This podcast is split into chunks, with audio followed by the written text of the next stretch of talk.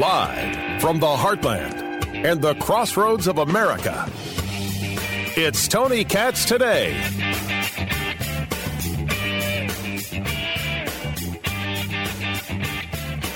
And just for the record, Donald Trump's counter programming is horrible. I don't think anybody's going to be watching Tucker Carlson on, on Twitter or X or whatever it's called now.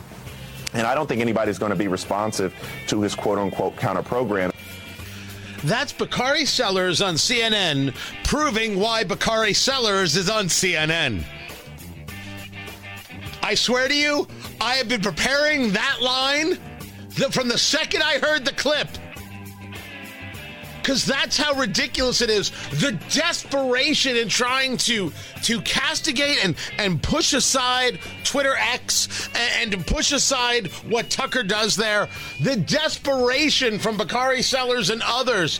Please, we're CNN. We are the serious news outlet. You know that because we have television cameras. Tucker Carlson could have a bowel movement that gets more viewers than CNN.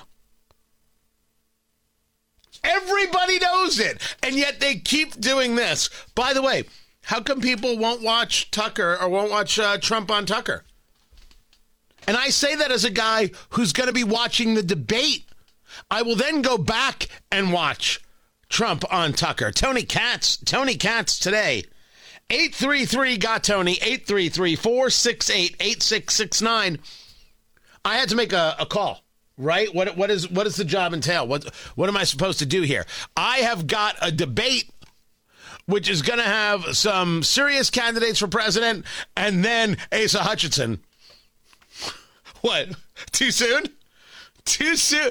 Dude, I don't mind. I didn't mind the guy as governor of Arkansas, I'm saying that as a presidential candidate, there's no there there. There's no excitement there. He can't tell a story like, for example, North Dakota Governor Doug Burgum, who I think is going to impress people on the debate stage. He can't. He is going to be as milk toast as the day is long. Anti Trump will not work on the stage. There's no need for him to be there. It's embarrassing. It's it's silly, and it's just proof positive that Ronna McDaniel, the head of the RNC, can't do the job. But I've got people on that stage who are going to be very much introducing themselves to America for the first time. And I think it's my job to see how that goes. Because if there's anything I can prove, I believe I can prove that the vast majority of Republican candidates can beat Joe Biden in a general. Oh, I'm going to I am going to get to this. You know how many people sent me this thing over here uh, about uh, how uh, Trump is leading DeSantis and then of course how about the very idea uh, that uh, Trump can beat Biden? Points in this particular case of course, the primary is one thing. If Trump wins the primary, can he go on and win the general election? And we've had three polls that have come out over the last week here.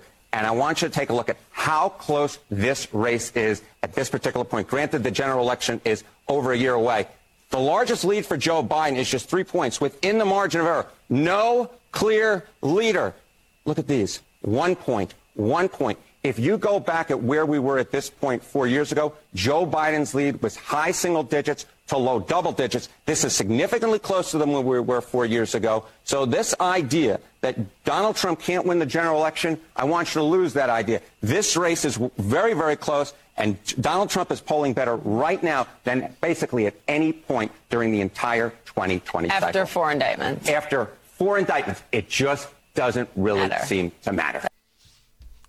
Deny Trump and you're crazy. Me, I, I still don't think he can win a general. I don't. But if he's the nominee, I'm going to vote for him, even from jail. That's how bad Joe Biden is. And this is a story about how bad Joe Biden is. And with everything going on with Maui, it gets so much worse. It is unavoidable. What a fool he is, how hateful he is, how much he doesn't care, and how bad the age issue is. And for those people who want to call me an ageist, you spell my last name K A T Z.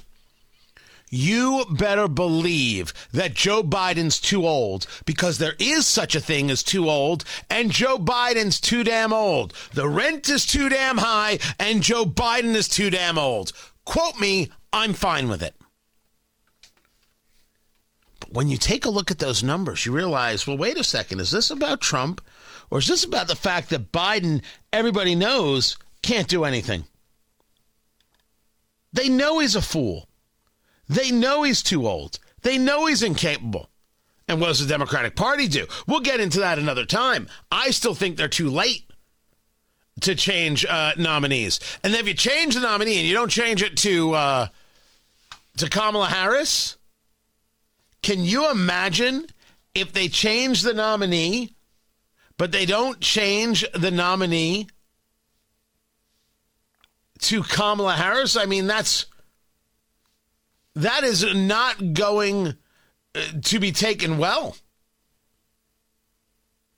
I, I, I have to assume that it's going to be taken like this. You're a little bit racist. Well, you're a little bit too.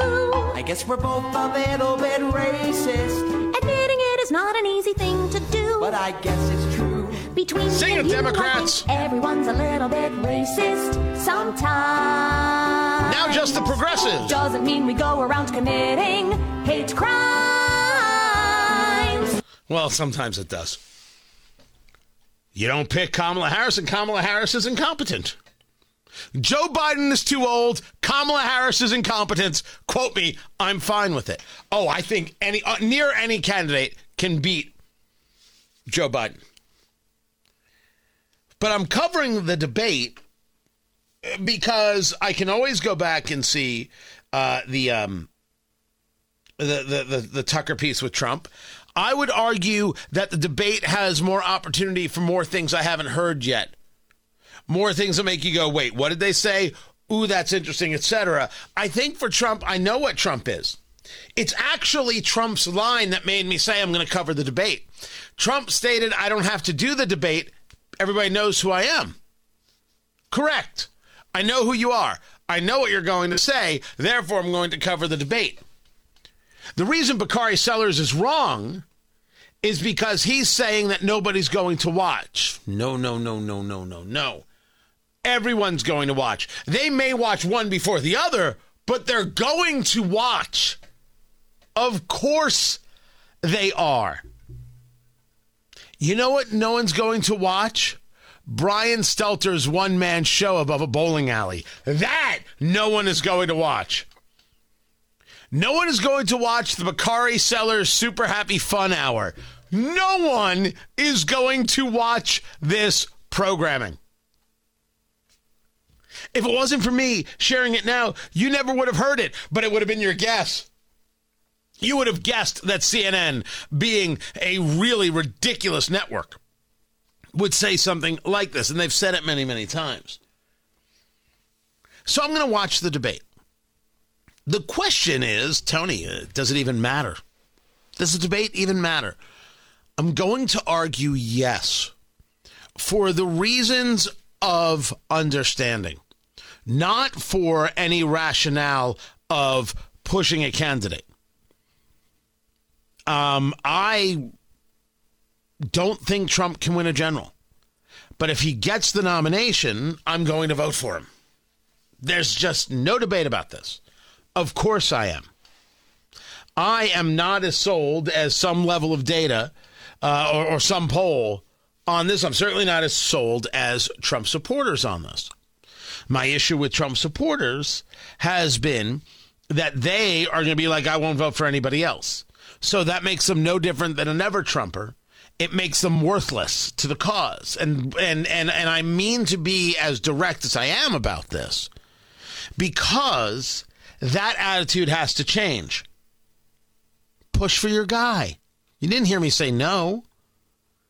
But if your guy doesn't get the nomination, beat Joe Biden. That that is not the continued thought is where the, the, the, the disaster is. Only Trump can do it. He's the only guy. Nobody else would drain the swamp. He didn't drain the swamp in the first four years. Oh, well, you see, this was against him. No, no, no. Everybody's against him. We've already seen the level of what's against him. I want things done, and I'm not interested in excuses. Really, really do hate hearing them. So, what the debate is going to do is show you a bit of strategy. It's going to show you if you have other options. It's going to show you how these people act and interact with each other. It's going to show you whether or not they can stop going after Trump and start remembering their focus. This is where people like Chris Christie, I think, are going to have an absolutely terrible garbage debate. If Chris Christie wants to go after Trump 24 7, he's more than welcome to. But when Trump isn't on the stage and you're going after him, you look ridiculous. I don't argue that this is a debate where uh, a guy like Chris Christie gets to excel. I argue that Chris Christie cannot get off his own problem. He cannot talk about something else. He hates Trump more than he hates anything. He hates Trump more than he hates a crowded beach. Screw you, that's a good joke. You, oh, you might have to think about that for a second. Right? Right, right, right there. There it is. There it is right there. Thank you, Cleveland. You, you figured it out. You remember the photo. So I'm going to watch him implode in in, in my belief. Is DeSantis going to attack Vivek Ramaswamy, which does him no good? Or is he going to say, hey, uh, never back down, PAC? I'm not going to listen to you. I've got my own subjects here that I'm going to get to. I actually have to reintroduce myself to America as the guy who did all the things they were in love with a year ago. That's a super weird place to be. That's a super weird place to be. That a guy who had all the momentum and all the wind at his back a year ago will have to reintroduce himself to America. Vivek Ramaswamy, he's a talker. But you know what he needs? Time. He gives long winded answers. And I don't know if the debate setup will be great for him in that. I don't know if he will seem defensive or or seem like somebody who is a little too crafted and not enough loose. Now you say to me, well, that's exactly what DeSantis is. I'm not going to disagree in his presentation style, but at least he has a whole state that he can look back to. And he might be the only guy who remembers that he's running against Biden. Vivek has to remem- remember that he's running against Biden. There are some things that come from this debate for a whole bunch of people who are going to ask the question, well, what if? And that what if, what if, what if Trump isn't the guy? What do we do? What do we do? And I think that is the the question that is starting to grow. We brought it up here a month ago. Begin in, in, in the beginning of the month, we brought it up. The, the, it was after the third indictment, the January 6th indictment, we asked, is Trump the candidate for the GOP? Oh, I took all sorts of heat, whatever. But it was the right question. And now I think that question is getting louder. We were we may have been first to it, but we weren't going to be last to it. That question is getting louder. Is Trump the only candidate? Now I believe that uh, never mind what Bakari Sellers of CNN says, he doesn't know anything. Trump is going to get a very large audience to watch him with Tucker. I, I absolutely believe that's going to happen, and I'm going to share it for sure.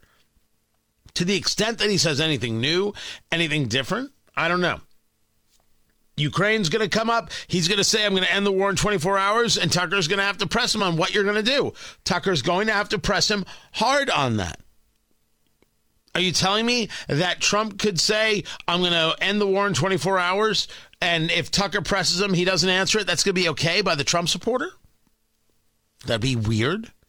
Weird not to have somebody answer a question and be okay with it. But I think that's going to be his toughest part. Certainly, Tucker's got to ask for indictments. You're going to go to jail. How do you plan on doing this?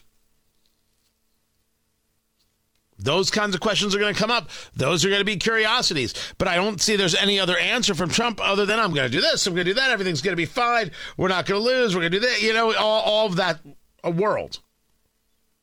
So I don't think I'll learn as much as I will from the debate.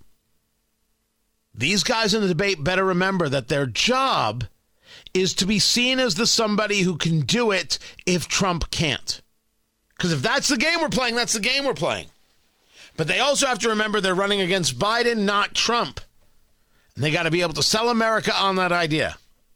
And I don't think guys like Christie can turn uh, like that. I don't think they can figure out that Trump's not there. I really don't. And then, of course, there's the idea that you've got eight people, nine people on this stage, and there should only be four and a half. But that's the fault of Ronna McDaniel, who was allowed to keep her job because she got supported by Donald Trump. Ronna McDaniel's terrible. The Republican Party uh, needs to be serious, and man, they don't have the leadership. That's a whole other subject for another day. I'm Tony Katz.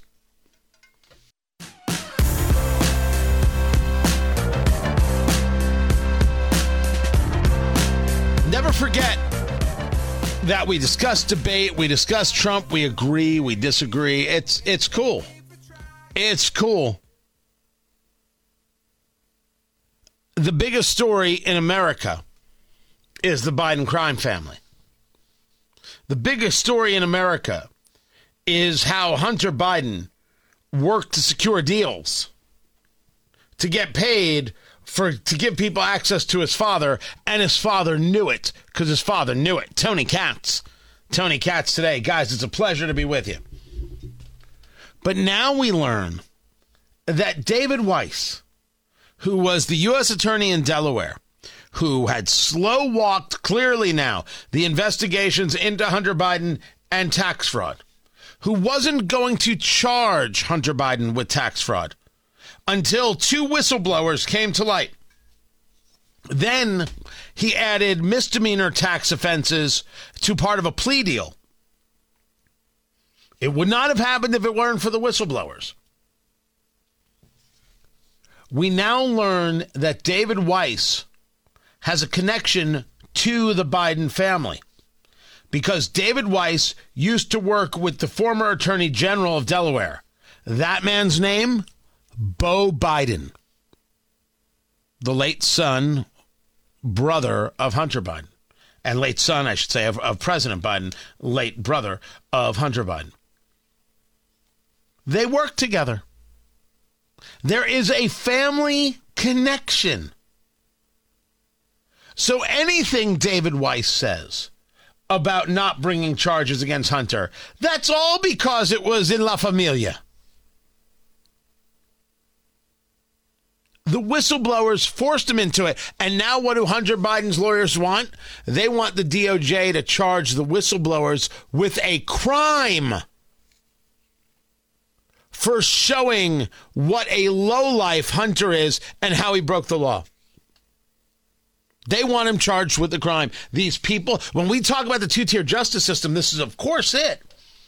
And this is what has people so infuriated. Everybody's connected and they're all working together to ensure that they never are held responsible or get the lightest slap on the wrist and you go to jail for forever and so do your kids. I mean, that's the way they think.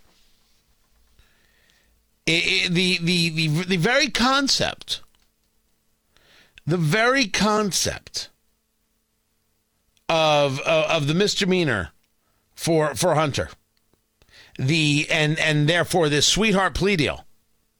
Plea deal makes a lot more sense now. A lot more sense, and one wonders to the extent David Weiss had connections to it.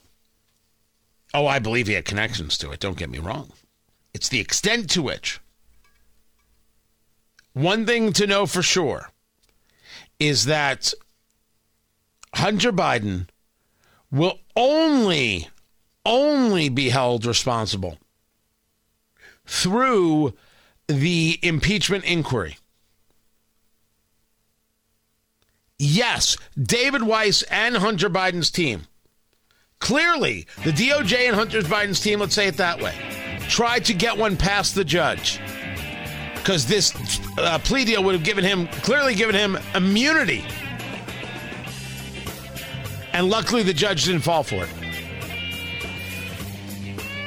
So maybe there's still a chance. But it's nothing without the impeachment inquiry. Let's take a look at this presidential race and start breaking down Iowa the way it needs to be done. This is Tony Katz today. No, I think they still they expect him to be here. They want to interact. They want to interact with all of the candidates. Uh, we've had we had great turnout at the Fairside Chats. I had a lot of Iowans and people outside of the state come up and just say thank you for doing that. It was a great opportunity to hear from the candidates. And so you know Iowans take it very seriously. They're very knowledgeable and they want to interact with the candidates. And so he was on the fairgrounds. He just chose not to do the Fairside Chats. But um, I think it was a great opportunity for Iowans to continue to hear from our candidates. That is the governor of Iowa, Kim Reynolds. They want Trump to be at the debate, but Trump won't be at the debate. Iowa's a persnickety place. They take their first in the nation status very seriously, and they don't like it when you don't pay attention to them. Tony Katz, good to be with you. Tony Katz today, 833 468 8669 833 Got Tony. That is the number. The, the, the question is Does anything take Trump off the perch in Iowa where he is um, pretty well perched? Craig Robinson joins us right now. The Iowa GOP on the Twitter X box app thing at iowagopr.com. He has run those caucuses for the Republican Party, has long been considered the expert on how things act and interact. You can find his work at cgdelivers.com. You were the first person I saw to take a look at that NBC, NBC News Des Moines Register poll that showed Trump at 42, DeSantis at 19, and Tim Scott at 9, and say, why doesn't everybody hold up? That may not tell the story. What's your problem with the poll? Uh, my biggest problem with the poll is that it has such a small sample size, which means it has a large margin of error. So they they interviewed 406 people if you look at the poll that came out, I think yesterday, I don't remember the name of it, but it was twice as big. And so, you know, you have a five, like a five point margin of error. It's one thing when you're sitting at 42 and it's five points and it could vary a little bit. But when you're talking about candidates who are, you know, sub 10 points in the poll, well, that 5% margin of error is big. And I think in a state like Iowa, um, it's hard. like these candidates have pockets of support. It isn't statewide, and it is you know so much right now. It's the it's the hardcore activists that are engaged, and so I think you can do a poll like that. Um, basically on the cheap is what I'm saying, uh, and and not figure out what's actually going on. So I think they miss things like Vivek Ramaswamy. I think is a lot stronger than he showed in that poll. I I see the other polls I see make more sense to what I'm feeling on the ground than what I saw in that Des Moines Register poll yesterday. Yeah, so the other poll was uh, the Trafalgar Group, which had a margin of error of 2.9 and 1,126 respondents. You take right. a look at that poll um, from uh, the Des Moines Register 406 likely Republican caucus goers with a margin of error of 4.9. But what's interesting, uh, Craig, is that they both had Trump at 42%. Trafalgar, with the larger sample size, had DeSantis at 16. The Des Moines mm-hmm. Register poll had DeSantis at 19. They had Ramaswamy at 6 and 4%, respectively. Are you saying that the support for DeSantis isn't that good and the support for Vivek Ramaswamy is that much higher? Um, so it's a little bit complicated. With Trump and DeSantis, you're dealing with two guys with universal name ID, and and the rest of the field doesn't enjoy that. And so again, you know, I, I don't necessarily have a problem with the ranking, and you know, I was I, I'm not surprised that DeSantis is pulling in second. I just think you're missing like it's turbulent beyond DeSantis, and it's harder to pick up the groundswell of support. Um, I do think the the ones to watch are Tim Scott uh, Vivek Ramaswamy. Those are the guys who people talk to you about when you go about um, your your day. For at least me, uh, someone who's very political, uh, those are the people that people are bringing up to me. You know, uh, you know when I'm not even asking, they're just dropping those names and they're interested in those those candidates. And so I just think tap the brakes a little bit uh, you know, the, that Des Moines Register poll, just to me, it's like we're we're desperate for a horse race.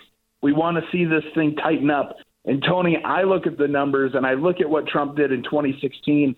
I think Trump's winning 80 of Iowa's 99 counties, um, and I think he's gonna and, and and whether he debates or not, I don't think there's anything that's really going to disrupt him uh, in the next few months before we we actually go to the polls and vote talking to Craig Robinson. He is the Iowa GOPer. He is our man in Iowa, breaking down what will be coming in the caucuses. Let's go over that number again, shall we? It doesn't matter if Trump debates. You see him getting 80 of the 99 counties in Iowa. Um, if that's the case, What's the point of the Iowa caucus for the rest of them? Shouldn't they all focus on New Hampshire? All of a sudden, Chris Christie no. is a freaking genius, man, focusing his entire world on New Hampshire.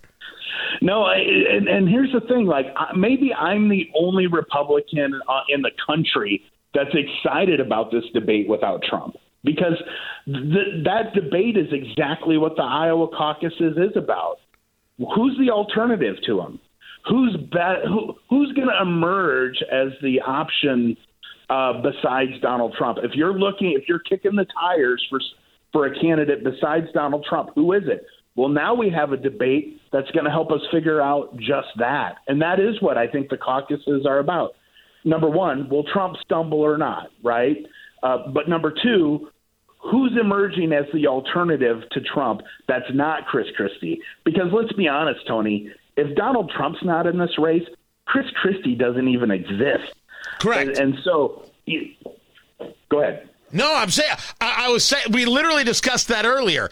If uh, you have Chris Christie's entire philosophy is to go after Trump, Trump not in this debate is disastrous for Christie, and I don't know if he can get through his head. He has to turn on a dime and be focused on Biden. Talking to Craig Robinson, the Iowa GOPer, our man in Iowa, with the breakdown of what's going on. Um, you're excited about this debate. But you say Trump takes 80 of the of the 99 counties in your view, and you've been to all these 99. You know the people, you know the players, you know the streets, and you know where the backyard barbecues are, and you've been to them. Um, what is the value for any of these other guys? Is there a value to coming in second in Iowa yeah, think, for for any of them? Look, I think there's huge value in finishing second or third, and and the thing is, is the value is is like what's on the line you know, Ron DeSantis, you know, has to finish second. He can finish no worse than second. And so this is where that interplay between Tim Scott, Vivek Ramaswamy, and and and DeSantis matter. You know, so it, it's a pecking order. They always say there's three tickets out of Iowa. And by the way, you know, everyone likes to pick on Iowa. Oh, they don't pick the eventual nominee. Well, that's not our job. Our job is to narrow the field and say these are the serious contenders coming out of Iowa, and then New Hampshire takes a stab at it and winnows it down even more for the rest of the country that follows on Super Tuesday and and other early states. And so, you know, I think what we're looking for, what we're going to determine out of Iowa is who's the who's the other alternative to Donald Trump? And that there's value in that and there's a win in that too. So i think if you finish in second place or someone gets a surprising third place finish out of Iowa, they'll get a boost. And, and and they'll get a lot of national attention moving into New Hampshire and, and these other early states. Is DeSantis done for in in your view, um, you have discussed the fact before that he did not put together a campaign that was worth its salt with all that wind at his back.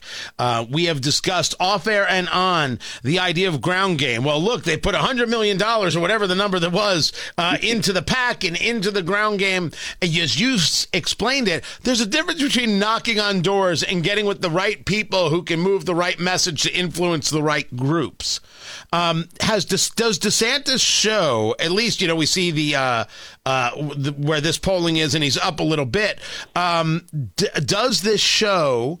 Uh, a a bit of okay, he's got an opportunity to grow a little bit here and maybe get that solid second place finish. Yeah, no, I, he's he's. I don't think he's dead yet, and I always think the media is really quick to you know take a scalp sometimes. But I, what I would say is he needs a debate performance that sets him apart.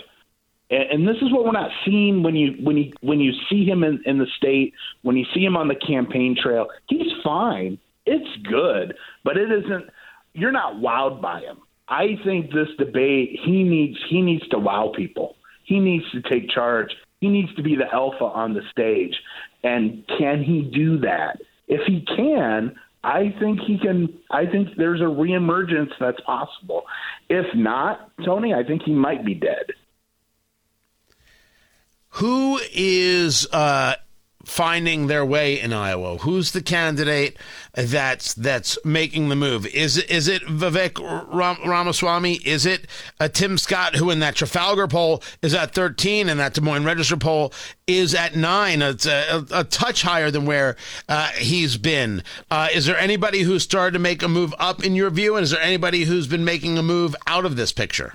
Yeah, I, I think the two of them are the ones to watch um, uh, Scott and Vivek. Um, the the question to me is like, there's no natural fit really for the state's social conservatives.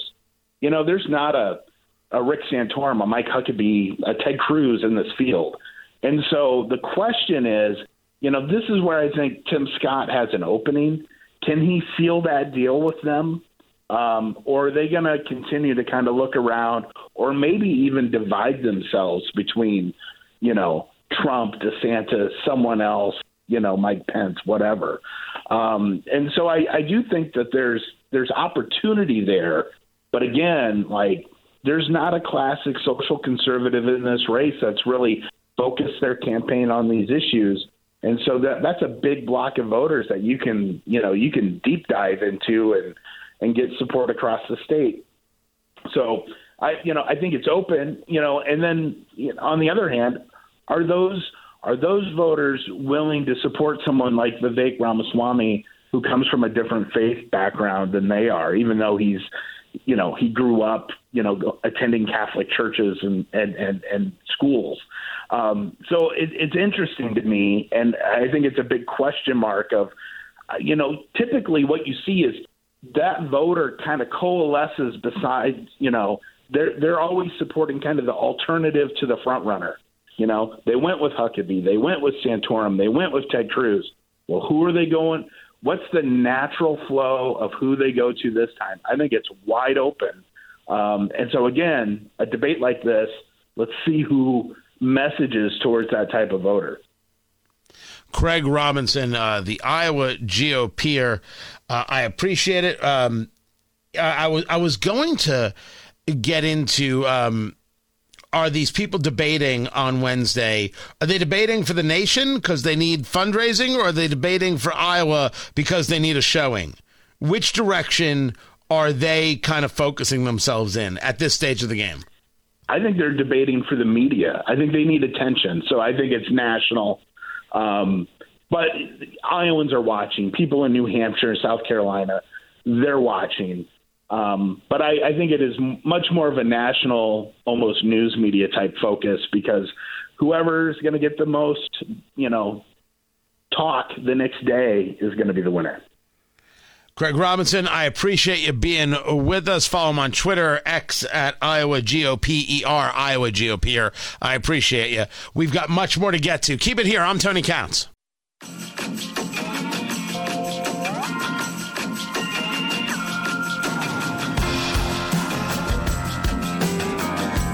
So the Dow is down 110, which is weird because earlier today the futures were were up, and it was combined with very very strange news. Uh, one of the pieces being Dick's Sporting Goods. Those shares are down because they have slashed their outlook over concerns about theft. Tony Katz, Tony Katz today. We all see it. We all know it. Uh, the the political left and the media want to run from it. Here it is as clear as day. They don't see a good economic future because everything's being stolen from them, literally. Then add on to that the story about Macy's. Okay, maybe Macy's has been having issues for years on the retail side, more people doing online shopping, etc. Right? If you're somebody in the mall business, it's uh, it's not that easy. The company shares fell about 10%. Full disclosure, I don't own either one of those companies. I don't own stock in in in either. They expect uh, their owned plus licensed sales to fall between six and seven and a half percent. The bigger story is their adjustment. Even though revenue has fallen year over year, they've got a very cautious forecast for the future. They think everyone's done their buying already. Now, we have had this conversation.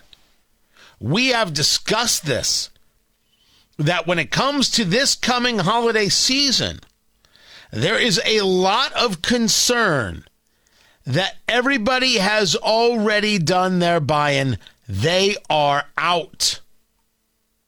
They're done. They're finished. They're good. They will they do not see having a very large season for the holiday season they believe that the consumer is going to be cautious for the rest of the year. Now, one could argue that's going to be cautious because they want to be able to do the holiday buying, but one would also then uh, consider that it would mean decreased holiday buying, especially when what? Credit card debt has topped $1 trillion. And you say, holy cow, that's a lot of debt. Holy cow, that's a lot of maxed out credit cards. Sorry, can't buy anything for Christmas. Now, I will hold that I could be wrong. Because even though if you had asked me over the past year, are we in a recession, I would have said, oh, hell yes. You see people shopping like mad. They're shopping like crazy. We've had economist Dr. Matt Will explain that's because there are less places to shop. They're buying the things that are available on the shelves because so few things are available on the shelves, and there are less stores open, less restaurants open compared to pre COVID. Maybe. Maybe we'll see some shopping. Every number says, every data point says, nope, this could be a bad Christmas season. That's exactly what you want if you're Joe Biden running for president. But Joe Biden's got bigger problems, like Maui it went from bad to horrific, just like you knew it would. I'm Tony Katz. This is Tony Katz today.